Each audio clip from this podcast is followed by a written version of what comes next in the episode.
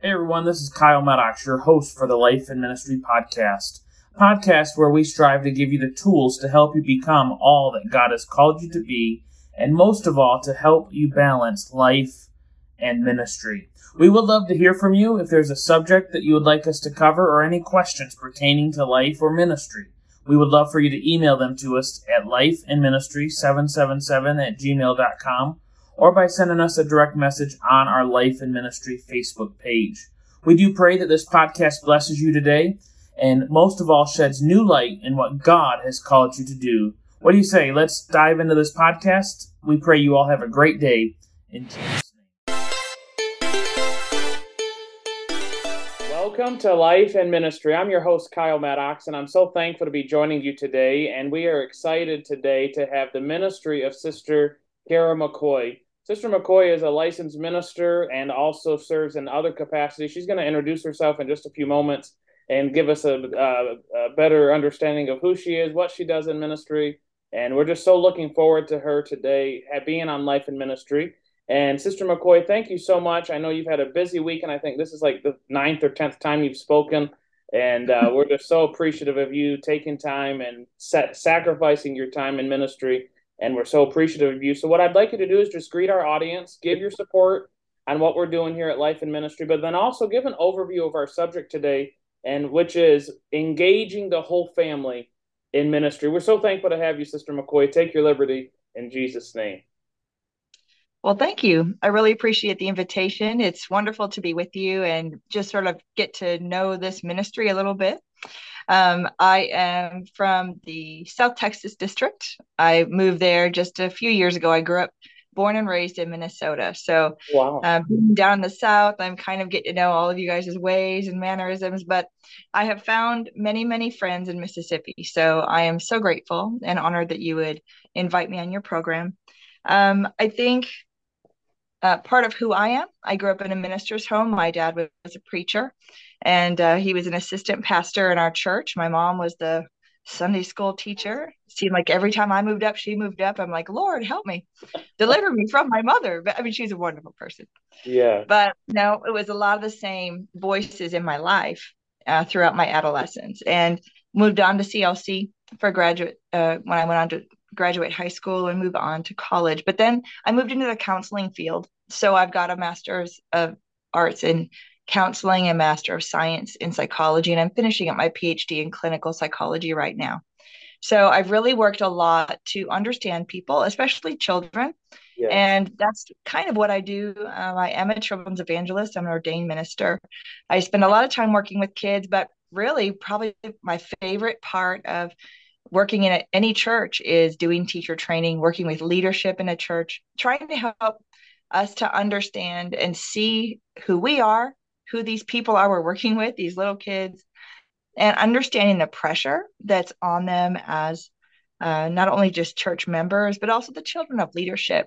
I think if we're going to be talking about how to engage the children of ministry, we really have to look at an entire church culture.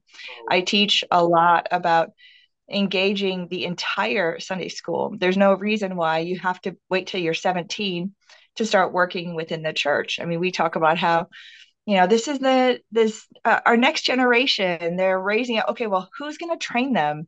Uh, where are they getting this passion from? They sit and they watch a lot of preachers but some of them have a desire to preach. And and so why not engage young people? Make it part of your church culture that young people from a very young age are getting involved in leadership having leadership opportunities being given um, kind of that little taste in advance of what it might be like to be a greeter or a song like a, a worship leader stuff like that.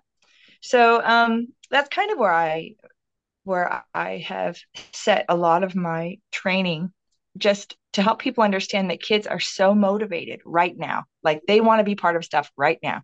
Every kid thinks they can win American Idol. Like every kid thinks that they're going to be the next president or they're going to be the next whatever because their brains are so full of skills and talents and ideas.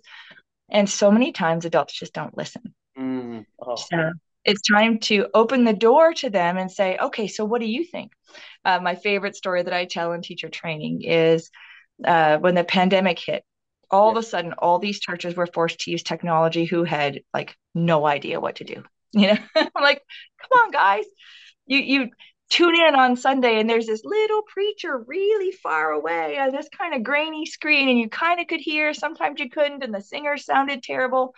Every church i talk to i'm like put your youth in charge of your media. Mm. they live surrounded in media if if i'm a pastor and i got a teenager in my house I'm I'm going to ask them, hey, hey, hey, go on to Amazon, order what we need. You know what we need. Yep. And put them in charge of that. Give them authority. You know, it's it's lended authority, like I'm borrowing it to them. Yeah. But that's okay. That's all right. They're, they'll surprise you with the amazing things they'll do. So that's kind of who I am in a nutshell. I'm a huge advocate for young people and kind of giving them a chance because yes, they're going to mess up, right? Didn't we all mess up? but um, more than not, they're going to surprise you with what God can do through them. That's incredible, and that's and that's what we're talking about today is engaging the whole family, and that's it's it's a vital part of ministry because the more your family's involved, the easier it will be on you. Um, I think, and um, and it's just so incredible, and I'm so thankful that with to have you on Life and Ministry because of your experience, not only on the ministry side but also in the counseling and uh, other aspects of what you've done in life, and we're so appreciative of it. So, why don't you just kind of share with us a little bit more on engaging the whole family in ministry, and then we'll jump into some questions and just see what what we can come up with to help us engage our family in ministry. Sure. I think one of the first things we should do trying to engage the whole family is to have the conversation as a family. Um, what is it your kids want to do? Um, sometimes we assume you know we think well i see these traits in her and i really do think that this is where god is leading her and and maybe in all of my wisdom i might be right but from her perspective she's looking at a completely different role and she knows what she's dreaming about in her bedroom and she's making all those plans for her future have that discussion like what what do you really want to do i'm a i'm also an advocate for not forcing your children to do things um, you know, all the children are doing this. Well, if my child is struggling with severe anxiety, and I say all the things, you know, oh, it's, it's going to be fine. Everybody loves you. Oh, don't worry. It's, it's no big deal. Uh, you're just making it worse. Allow your children to have a voice. If they don't want to do this thing this week, okay, so, let's, let's, you know, this is like two minutes from start. It's going to start in two minutes. I'm going to pressure you until you do it.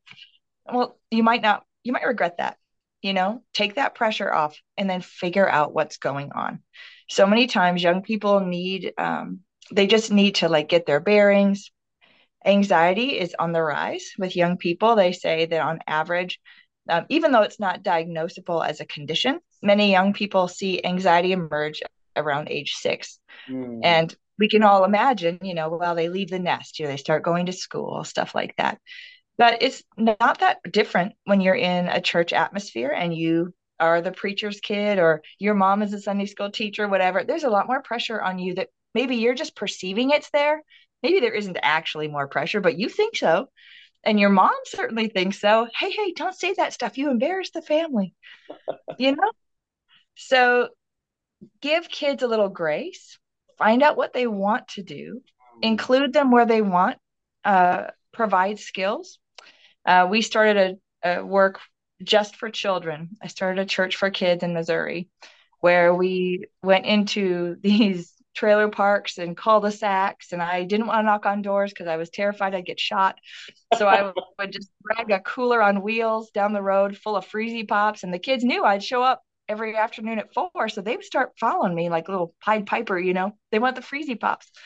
And uh, next thing you know, we had a church we were doing services in somebody's trailer for a while. We were using a building, somebody else's building for a while. You know, God really did a work because the kids felt valuable. My daughter, she was part of it. She was there to, you know, help lead the worship, lead the songs, things she loved to sing. That's all she wanted to do. I wish she would have preached, you know, but she just wanted to sing. Open the door for them. What is it you want to try? And and maybe that's the word, try let's let's try a few things out and see how we can get them involved um, another thing is sometimes our kids hear what we talk about. Mm. Part of engaging our whole family is being careful what we reveal as adults about what's going on around us in front of our children. So good. Because they're carrying the weight of the knowledge they have about these people that they probably shouldn't have. Um, one stupid example was when I was a kid and I, I learned that there was going to be this surprise birthday party for so and so at the church. Well, I didn't know it was a surprise. I just thought it was a party, you know. And I was like, "Oh man, I can't wait to go to your party later." And I wrecked the the plans for every, everybody's mad at me. And I know that's a dumb example. It's not life sure. or death, no. but it's really from a kid perspective. I wanted to run away from home. Mm-hmm. You know, I blamed myself. I thought what a loser I was. You know, all those things that kids think. And as adults, we never think that's crossing their mind. We think they're carefree. And that's not always true. So be careful what you reveal to your children and um, hold on to hope for their innocence, that they're going to continue to grow up um, as sheltered as we are trying to raise them to be in the apostolic world um, because it, the only way they're going to last, no matter how much you train them or how much you engage them right now, it's only going to last as long as they hold out.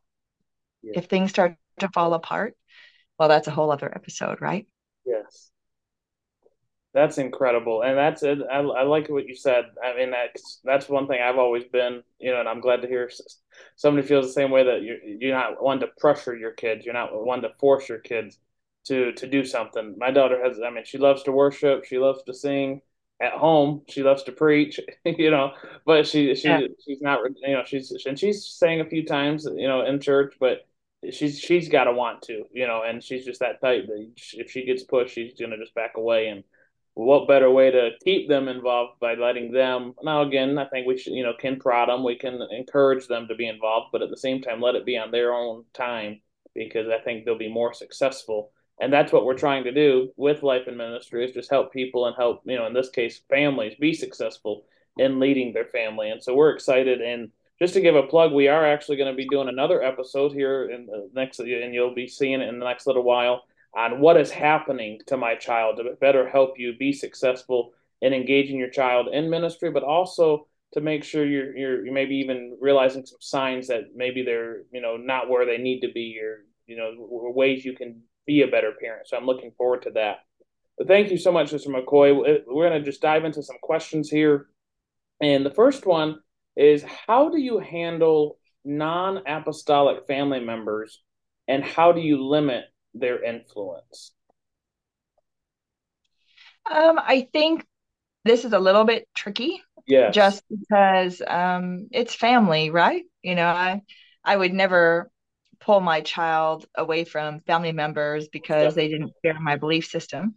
However, I think if there were some toxic traits, if there were some maybe some words that they were saying that were really, I was finding that my child was repeating those things or saying those things, finding similar uh, likes and dislikes to that person. I think I would probably need to reevaluate how much time they spend there and then at, what uh, what are they doing while they're there? So we may have uh, more group type things rather than just sending them to spend the week at uncle so and so's house. Um, really the majority of the influence on your child stems from you mm. mom and dad. It's what you set up in your house. Uh, nobody's going to come in and do anything you don't allow. So you know if i have a hard time sending my my child to so and so's house, so and so needs to come over to my house. That's good. You know, come on over. We're going to have a big family barbecue in the backyard. Let's play games and whatever. And by the way, you know, there's no alcohol at my house. We don't drink at my house. And um, there is value in just having a little bit more control over the atmosphere your child is in.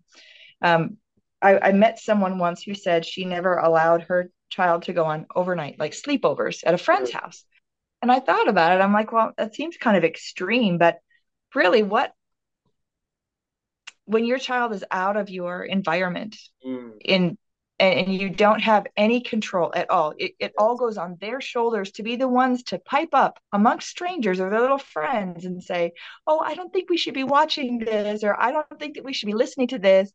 Um, that's a lot of responsibility for a nine year old or a 12 year old or even a 15 year old. They very likely will cave to the peer pressure and suddenly be exposed to things that you have no idea they're even being exposed to because they may not come home and tell you.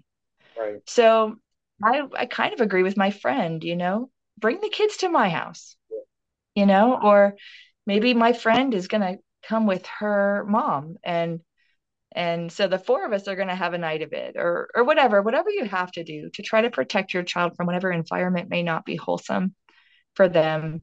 Uh, but i think it's important that you are careful what you say about that family member. Oh that's you good. know, i love i love uncle bob you know? Man i can't wait to see him at christmas. And if i got anything critical to say about him i'll probably say it in the bedroom to my husband when my daughter's not listening. Because i don't want her to be jaded mm. against him. Like I want him to find the truth. I want him to embrace Christ. I want my daughter to still love him and be close to him because man, you can't have enough advocates in your life as a child. Um, it's you against the world. And so to have that core family, very important. But um, not every family member is going to support an apostolic lifestyle. I get it. And I think I would probably try to keep things in areas I can control them if I notice my child really is interested in those sorts of things. Does that make sense? That's so good. And, and I like what you said. You know, we have to do whatever we can and whatever we have to do to keep our child protected. It's so, so vitally important. But then that you also said, you know, we that's our whole purpose for living for God, being the apostolic church, is to gain new people. And what better people to have than our own family? So we got to be careful. That's that fine that fine line because again, you they're your family, you love them, you care for them, you want to you know you want to be around them, you want your kids to be around them. But there again, if there's things and activities that they do that doesn't support what we believe, then obviously again, like you said, do whatever you can to protect them, but not. And I also like what you said to not talk about them in a negative way around around your kid because that can that can seriously cause some issues. So I I really like that. Thank you so much. Our next question, Sister McCoy How do you let your children have a voice in the ministry without upsetting the members of the church? This was actually submitted by a pastor's wife. Um, how, how do you let your children have a voice in the ministry without upsetting the members of the church?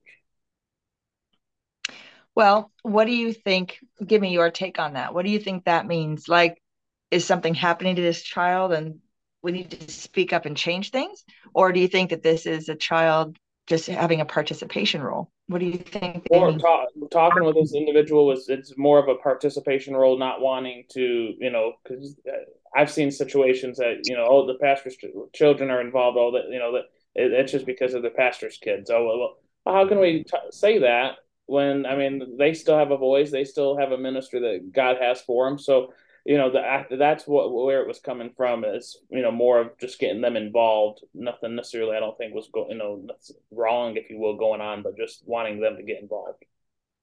Yeah, well, I think it goes back to the model I talked about at the very beginning.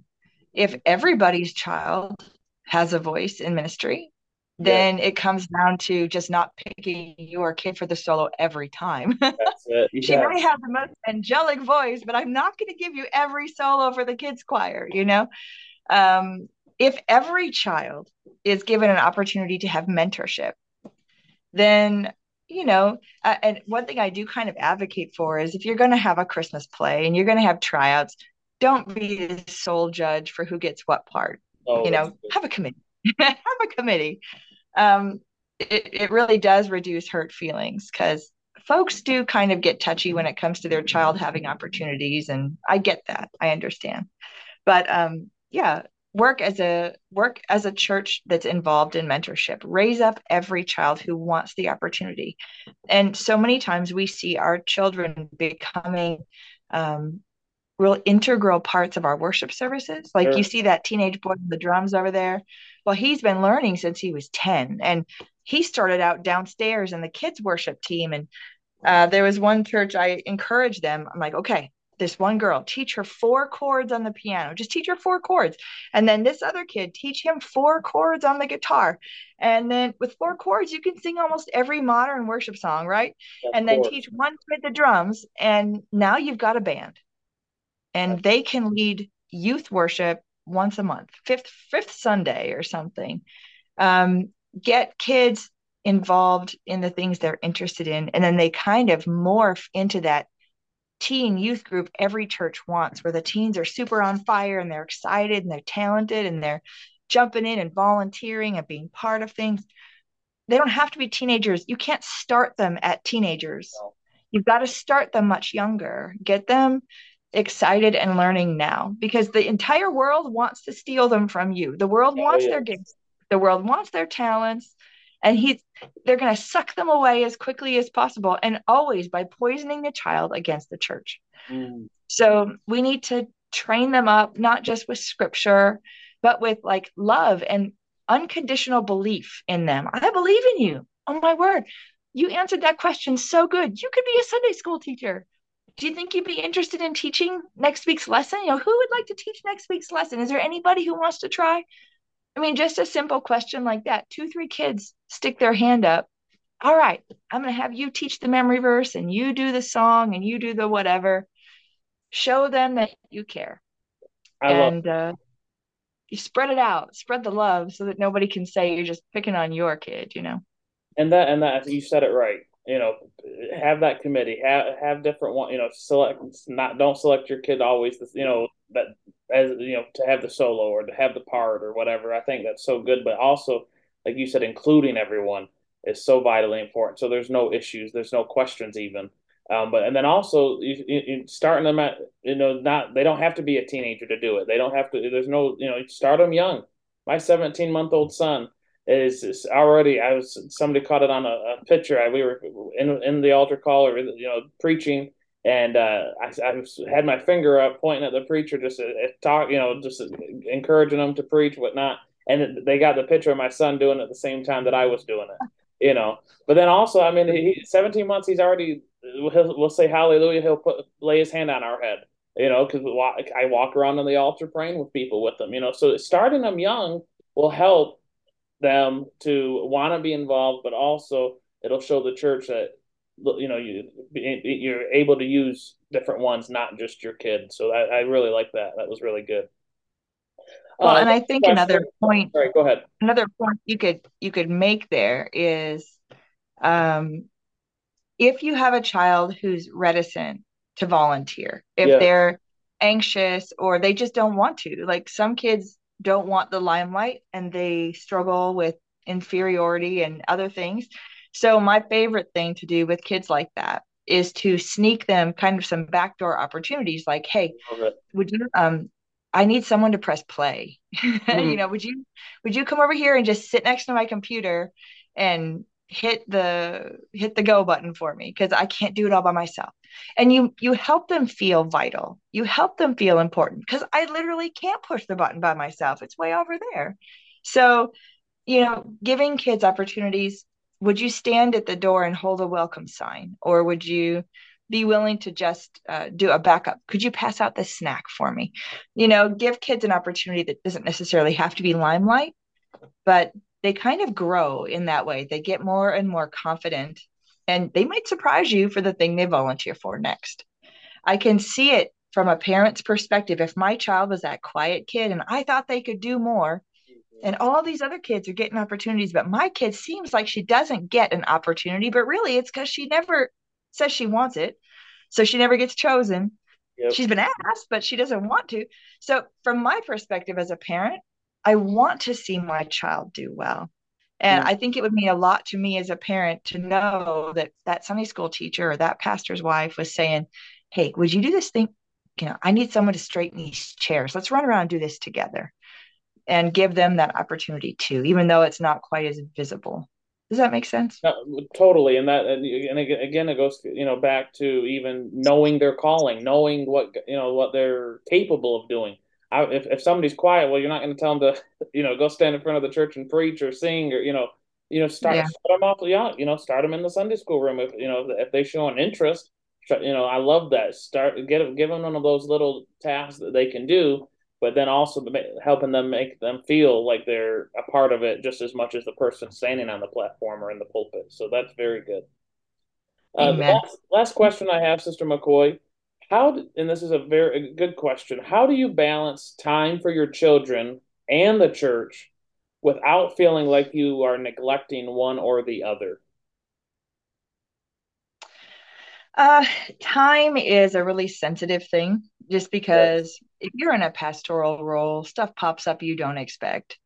Um, but i was just listening i forget who it was somebody was just saying the other day that they would prioritize their family on their schedule. Mm-hmm. They would, you know, they would sit down. Oh, oh no, it was Brother Bernard. They said Brother Bernard would put his family events on his schedule, like it's so and so's birthday. We're going to go have dinner. We're going to do this and that. And then if something pops up, you know, you you have to weigh that out. Is this something that really could wait till tomorrow? Because my family does have to take a priority in my life. Um, your children will always understand you know when you get that phone call and you say brother so and so was just in a motorcycle wreck and it tore off the bottom half of his body you know i need to go pray for him the kids will always be like oh my word yes please go go daddy. Our bowling game can wait or whatever. But if it's you know they've been we're fighting again. We just need someone to come over and mediate. Well you know that we can handle that tomorrow. It's really important that we show our children that they do matter. Yes. And yes, I do have to divide my time. I do. It's it's inerrant. Uh, it happens no matter what I try. It's going to happen. But um, I will always choose you if you're the priority. I, mm. I will mm-hmm. make you the priority in these situations, and it's not it's not a problem. I don't feel bad at all. You know, sometimes we'll say we prioritize our kids, and they were like yeah, well, yeah, no, no, I told you I'd take you swimming, so I'll do it. You know, I probably shouldn't, but I will. You know, well, what kind of love is that? You know, if God showed me that kind of love, I always feel like a failure to Him. And our kids, they want to know that I choose you and I, I choose your mom, uh, your dad, whatever. Uh, my husband and I, we had this argument one time Mm. uh, with our daughter who was, you know, doing say, saying something or whatever. And I heard my husband say, "Listen, kid." He's like, "I married your mother before you were ever even born."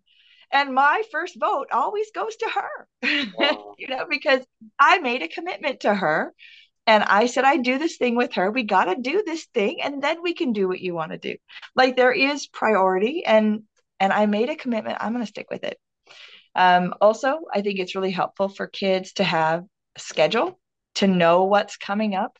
Yeah. Like, hey, on my refrigerator is the month of May. You can see what's happening in May. My husband has my digital calendar on his phone. He can look at it anytime and know that, you know, I'm free here and I'm busy there. He texted me a couple hours ago because he knew I wasn't doing anything. He's got my schedule. I want my kids to have my schedule. I want them to know what's coming up this week, not be surprised, you know, get dressed, get dressed, get dressed. Yeah. Come on, why aren't you dressed? Why am I getting dressed, mom? Well, we got to get to whatever.